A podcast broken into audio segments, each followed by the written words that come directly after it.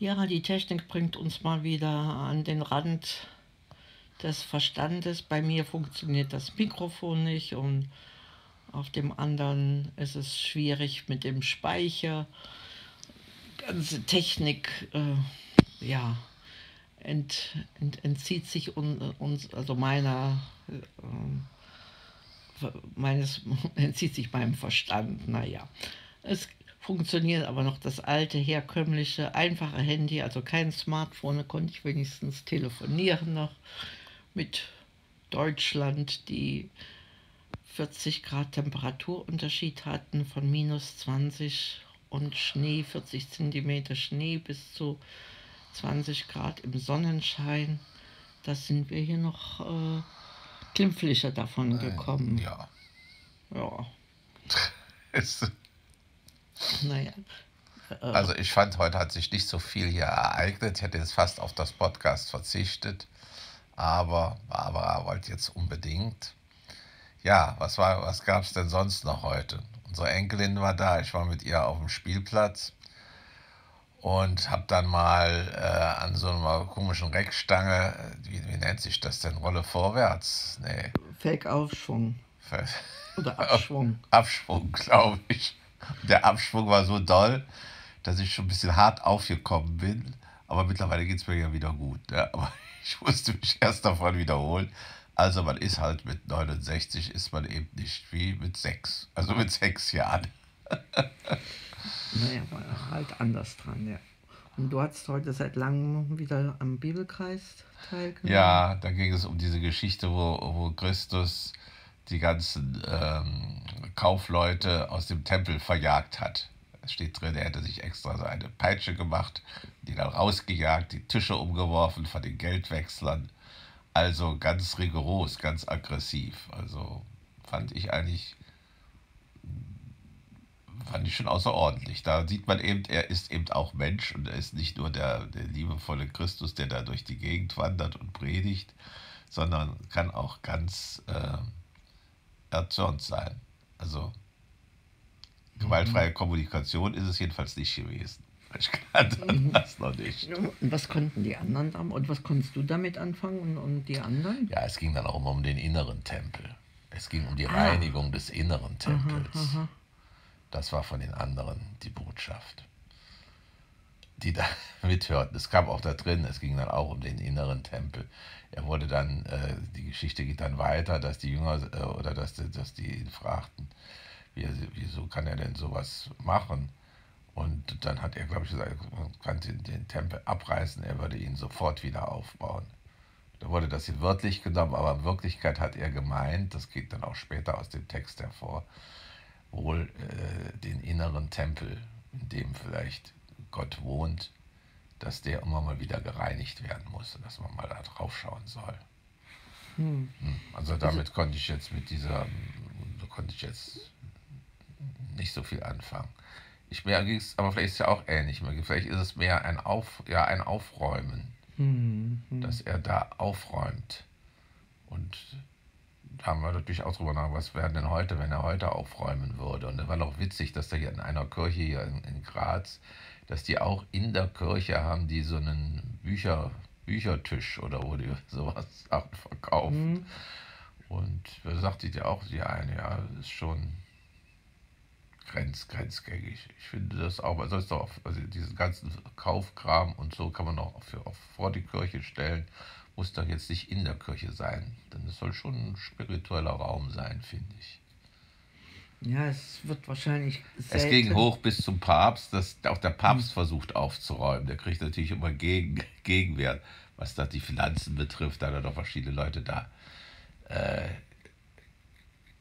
aus Amt und Würden gehoben, weil sie äh, unsinnige Sachen macht, ist ja auch eine Art Aufräumen. Ne? Ja, was ich schon schwierig finde, ist eben das Monetäre ganz außen äh, vorzulassen. Das ist, äh, da ist ja der Kommunismus schon dran gescheitert. Ne? So, so verlockend der Gedanke ist, alle haben gleich viel nichts.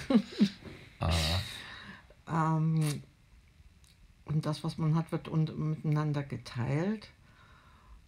der, der, der Tauschhandel, ähm, den hat es ja auch gegeben. Das ist. Ja, ist ja auch okay, aber es muss doch nicht gerade in der Kirche stattfinden. Kann doch die Kirche, entweder ist es ein, so stand das auch überschrieben im Text, ist es ein Kaufhaus oder, oder im anderen Text stand, es ist ein Marktplatz oder ist es eben eine Kirche? Bei, bei Jesus war es ja ein Tempel, ist ja die Frage, ähm, die, die, die Heiligtümer, was die, wie die geheiligt genutzt werden. Und wenn andererseits davon ausgeht, dass alles mit einem und um einen herum göttlich ist, dann ist das Geld auch göttlich. Hm, das weiß ich jetzt nicht so, dass das Geld göttlich ist. Also meines Erachtens ist, ist, ist ein, ist, äh, ich brauche das jedenfalls nicht in der Kirche. Die Kirche ist ein Raum, ein spiritueller Raum, wo man betet, wo man meditiert, wo man vielleicht Gott begegnen kann. Aber es ist kein Raum, wo man Einkäufe macht. Mich stört es auch hier immer in Kirchen. Manchmal wird ja auch, liegt da auch immer irgendwelches Zeug, was du da kaufen kannst gegen, gegen eine Spende. Das sollte schon vor dem Kirchenraum sein. Hier, hier bei uns in Graz, in Liebenau, da ist es sogar vor, vor dem Raum, fällt mir gerade mal ein. Aber nicht in dem Raum. Mhm. Also das ist, ist so meine Meinung. Aber vielleicht hast du ja auch recht. Gott Geld, was heißt vielleicht? Sicherlich gehört Geld auch zum Leben. Und Wieso? Die Kollekte ist, findet ja auch in der Kirche statt. Ja, das ist aber was anderes. Die da vor der Kirche, die wollen ja verdienen. Die Kollekte ist eigentlich immer gedacht für die Armen. Ja, das Geld, was da äh, eingenommen wird, ist auch immer für irgendwelche karitativen Zwecke. Ja, in der Kirche, ja. Ja, so, meine ich ja. Sowohl als auch. Na, es ist, es ist, ähm, wird sich jetzt so nicht, nicht klären lassen. Ich hoffe, ihr habt eine gute Beziehung. Äh, zu allem, was euch umgibt, einschließlich äh, der, finanziellen Aspekte. Ich habe beim Tao das gerade das Thema vor mir liegen mit die Kunst des Aufhörens. Und das Schatz, dann passt, extra. Das passt ja genau zu, zum Stand der Dinge. Ach so. Ähm, das lese ich aber mal noch vor. Das ist die, der 44. Spruch. Was bedeutet dir mehr, du oder dein Ruf? Was bringt dir mehr, du oder dein Besitz? Das ähm, finde ich ist schon ein guter Ansatz zum Nachdenken und äh, hört dann auf mit dem Hin, da ist nicht bloß ein Hinweis mit dem Spruch, ein zufriedener Mensch ist nie enttäuscht. Wer weiß, wann er aufhören soll, wird bewahrt vor der Gefahr, denn nur so kann man bestehen. Was hat aber jetzt mit dieser Bibelstelle zu tun hat, erschließt sich mir nicht. Aber muss es vielleicht auch nicht.